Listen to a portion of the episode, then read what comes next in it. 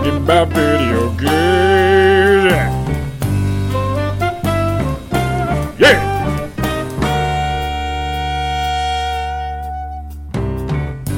All right, uh, I am joined by Matt Kapp and Jonathan LePage of Labs Works, who are set to launch Astalon Tears of the Earth, a uh, very charming looking uh, action RPG with a throwback vibe to it. We are just a couple weeks away from launch. How are you guys feeling at the moment? Is um, how are you? How's your blood pressure? Oh man, uh, you know, I've been better, but uh, I don't know. Things are starting to like finish up and come together, and uh, like I'm, I'm taking responsibilities off my plate recently, so uh, it feels good.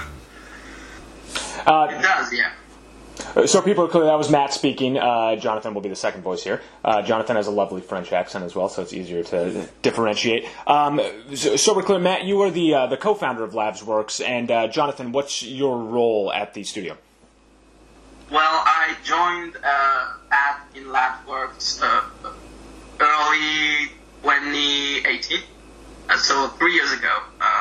So I'm, I'm the lead developer on Astalon. And I guess I'm partner of the game. Gotcha.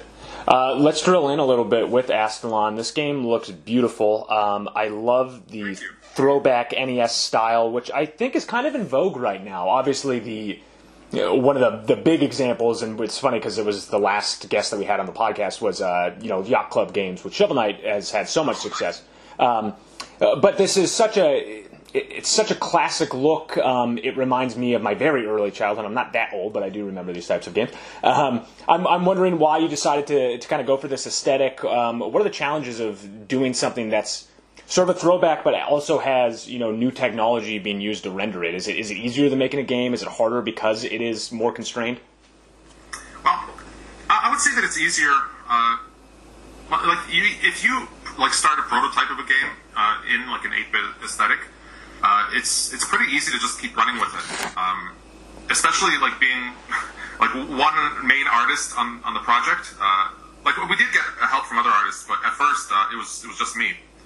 Um, so yeah, like it, it- it's just like easier to draw in an 8-bit style uh, with those limitations that, than it would be to draw like you know like hand-drawn animations or or 3D, which is really hard just to get to that now.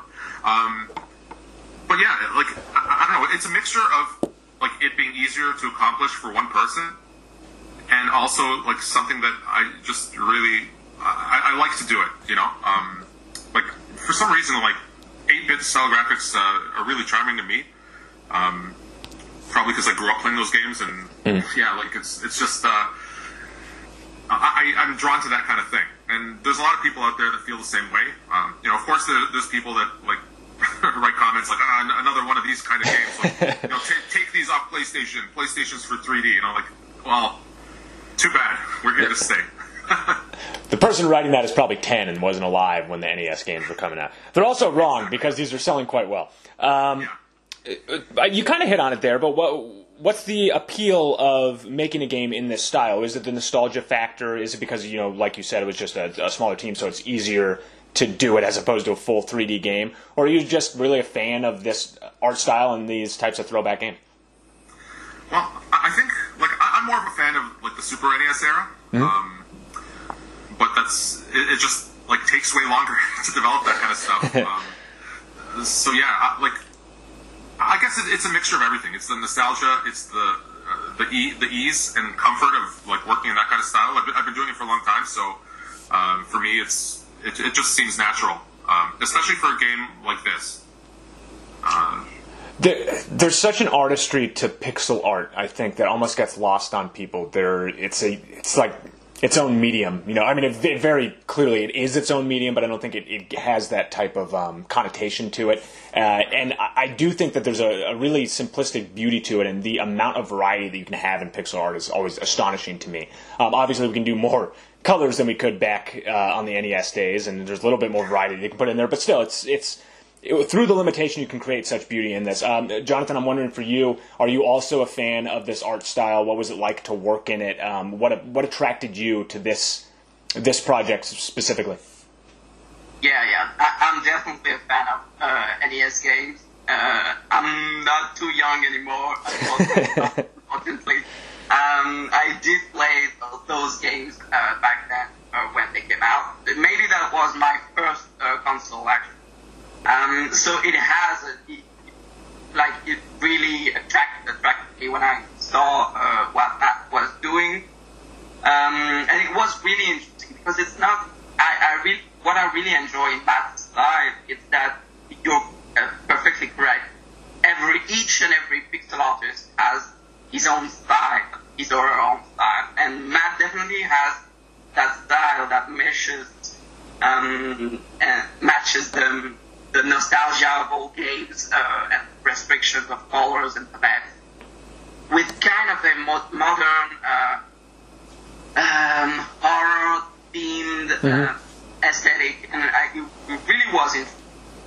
And actually, uh, what's really interesting uh, when we first started to work on the project, because we didn't know each other really well, um, the first thing, one of the first, first things that Matt asked me was, uh, okay, so can we uh, make uh, our pixel art uh, display on the screen correctly?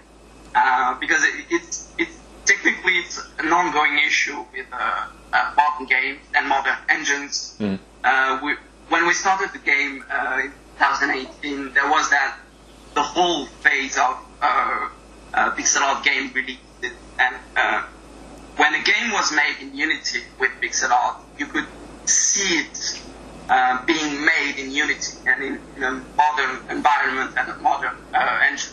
Um, and since we were working uh, with Unity uh, for the for Astalon, uh, we really, really worked hard uh, to make sure that the screen was pixel perfect, mm-hmm. that each pixel would, would be represented on the screen correctly. And added to that, Matt had this um, this need to to make the image feel like it uh, like it was back then.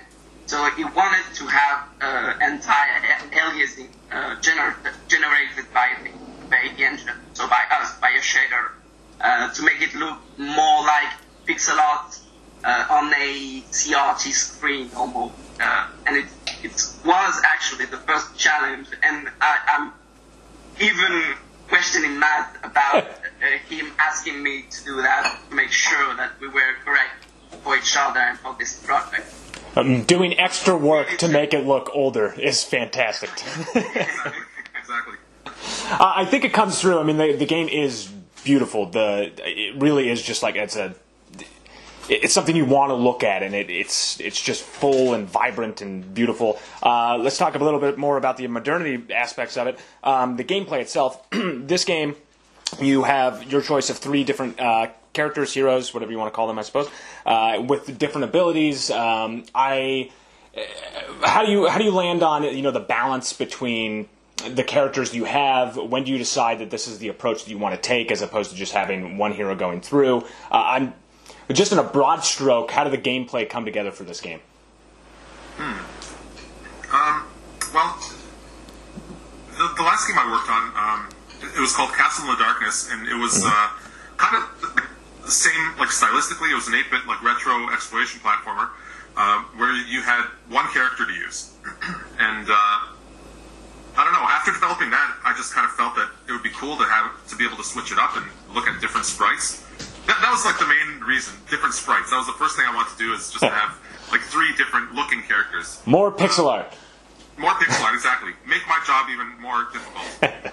Um, but yeah, like it, it just kind of like evolved on that. Uh, there was a prototype I made for Astalon, um, even before like John was in the picture, uh, and at that point it was kind of, it was more of like a like a puzzle platformer mm-hmm. uh, where the, the, three characters were, were like they were kind of like like square, like 16 by 16 pixel, like really small on the screen, and, and like you could like push blocks and stuff like that.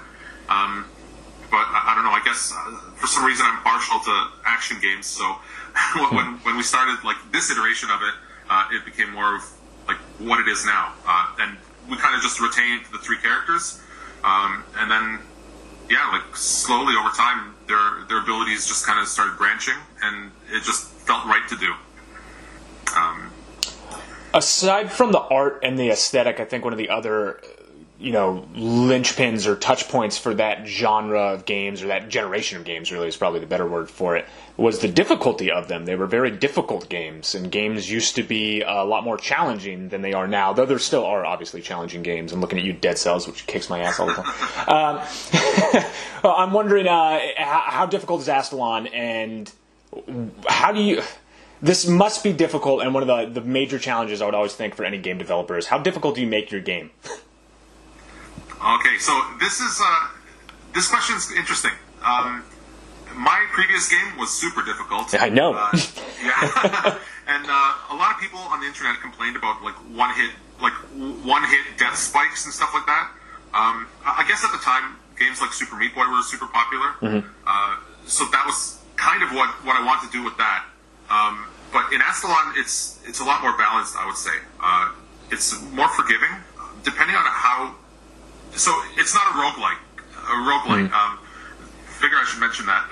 that's, that's something that um, people are a little bit unsure about. Um, but you kind of like you can get uh, you resurrect. Oh, you played the demo, I'm sure. Mm. when you resurrect, you can improve your characters. Uh, so that goes a long way uh, in letting you get more like more mileage on each life. Um, yeah, and uh, things just get like kind of less difficult, um, or, or, they're difficult in a different way. Let's say. Uh, so there's no one-hit deaths. It's it just feels a lot more balanced, and you can like you can just keep playing, and as long as you can like uh, find something new each time you you start a new life, it feels like you're progressing. Um, so yeah, I, I think it's less frustrating difficulty and more explore as much as you can kind of thing. Yeah, I, I think though the buzzword, and I'm going to use the word itself to describe the word, is cheap. Cheap is a cheap way to describe cheapness in a game, but people tend to use it. And um, with the, the, gameplay, I hate this cliche, but the gameplay loop, and you're getting a. Um, learning. You're learning as you're playing the game and feel like you're getting better as you're playing the game, which I imagine was by design. Exactly, yeah. Uh, Astalon is launching on a variety of platforms, which is very exciting. Um, this is such a pointed question, and don't answer it if you don't feel like it, but I'm always curious. What platform do you prefer playing the game on? Is that something that even goes through your mind? I, I feel like everyone has their own personal yeah. preference. Sega. Sega. uh, I wish I wish it was uh, compatible with older consoles. Mm. Yeah. I, know mine. I know my favorite. I, I really like uh, the PC the PC version uh, because it's smooth and it's uh, like it's almost uh, native. Uh, but my favorite is still the Nintendo. I mean, handheld Nintendo Switch yeah. all the way. Uh, it's that kind of game. And, and plus, like Matt said, it's a chill game. It's not a high voltage, high action game say, take your time, assess the situation, uh, move through rooms, explore a bit, uh, kind of like Hollow Knight in a way with with some Mega Man vibes. So it definitely works really, really well on a small screen uh, when you have your Switch uh, in in your hands. And uh, to me, it's my favorite my favorite part of, of the game is being able to play it on Switch it is. That was definitive. I'm taking that as a definitive stance. Sorry to put words in your mouth. Uh, uh, indie games have become.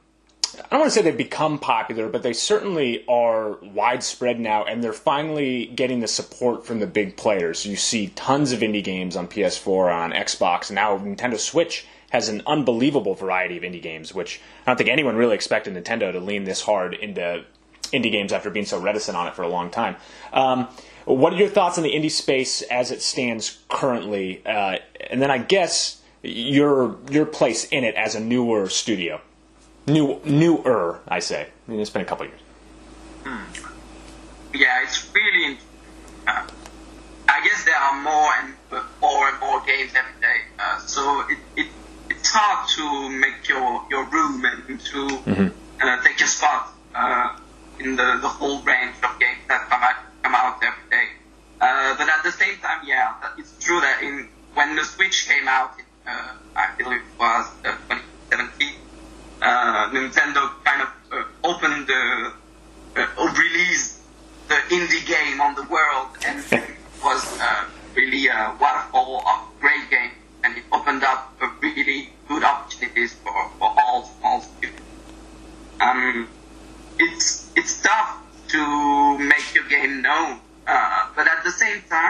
since there more there is more room for indie developers and indie game, uh, making small games has become uh, manageable and valuable. Uh, we we do see a lot of small games coming out uh, made by one, two, three, four people, and when you when you have a small team, uh, suddenly your budget uh, becomes doable because uh, uh, when the game comes out, you don't have to reach uh, one million sales to be profitable. You can do it with uh, let's say ten thousand sales or twenty thousand sales, uh, stuff like that. So uh, yeah, the, the market is kind of saturated uh, with in-game, uh, but at the same time, uh, a lot, a lot of people can actually uh, do games and remain in the industry thanks to, to all the consoles being open uh, and uh, being able to sell enough copies of each game to be able to sustain a living. And that's, to me, that uh, it feels great. Uh, it's really, really good that we are at that point in history. I think it's amazing. I think it's great for games. I think you're seeing more voices from all around the globe. You know, we joked about it before we started, but uh, Matt, you're in Toronto. Jonathan, you're in France. I'm in Los Angeles. There's game makers all over the entire world, and everyone is playing each other's games. And the barrier to entry to making games is so much lower than what it used to be. Yeah, for sure. Uh, and like the big three, like Nintendo, Sony, and uh, Microsoft, they really like offer some good support for indie developers these days. So, um, yeah, like if anybody is listening to this and thinking that they want to start making games, just do it. now, it- now's like a better time than than any other uh, to get into it. Um, may, maybe a few years ago it was easier to like make a name for yourself. Uh, now the floodgates are open and there are so many games, but I mean, it's uh, it's totally like it's totally doable and supported uh, by everyone in the industry. So it's it's cool. Yeah, that's nice to hear, and it's one thing that I'm. Everyone I talk to, I, I like to hit on things like that. That this is a this is a passionate industry driven by a lot of passionate people, and it's, in my opinion, the dominant form of art in our culture at the moment. So it's nice to see more people getting into it and knowing that they're able to get into it by hearing the voices like you guys who have done it. You're not some magical, mystical people living on a mountaintop somewhere. You might be. I'm sorry. I don't want to make assumptions, but uh, I can't let you go without asking you about the music in this game because it's stupendous, and I I just I want to praise it for starters, and then wonder if you have plans to release it, uh, and then ha- wondering how it came together as well. Oh, okay. So uh, the music would, would be all me. Um, uh, thanks for the comments. I, I, I think that there's there's going to be 34 tracks in the game. Wow. Uh, so yeah, there's there's a lot. Uh, I think I think there's going to be something for everyone. Uh, and in addition, like yeah, so for sure we're, we're going to release it um, on day one when the game comes out. Uh, the soundtrack's also going to be sold on Steam. It's going to be uh, on all the like digital music platforms, so like Spotify, Apple Music, Google Play, etc. Uh, and in addition to the soundtrack, uh, I- I'm releasing like a like a super arranged version of a selection of the soundtrack on all all the aforementioned services as well. So that's going to be 11 tracks of uh, like like certain tracks from the game uh, remade in like an orchestral rock arrangement. Yes. Uh, yeah, so uh, yeah, for the people that hate chip tunes, uh, or, or even for the people that hate the game, they, they might uh, really like to hear that. Um, it's uh, like I, I've worked on that alongside the game for the last couple of years, um, and yeah, I just I just finished it yesterday. So, Wow. yeah, Gosh, right- cutting it close. Sounds great. Yeah. Sounds great. from what from what I've heard, it sounds amazing, and it's great to hear that it's being released uh, on its own. Because, like you said, even if you don't like the game, maybe you'll just like the music. You know? yeah. diversify your portfolio. Uh, Matt, Jonathan, thank you very much. I appreciate both of your time, uh, especially considering that we're all on crazy different time zones at the moment. Uh, Astalon Tears of the Earth launches on June 3rd. It launches across PC, Xbox One, PlayStation 4, and Nintendo Switch. If I'm missing anything, please jump in and let me know where people can find this. Uh, the game looks great. Uh, the little bit of I've played of it, it was fantastic. I encourage people to play this, especially if you're a fan of these retro action RPGs. Thank you both so much. I really appreciate it. Uh, thank you, Pat. Awesome. Thank you for having us. Thank you.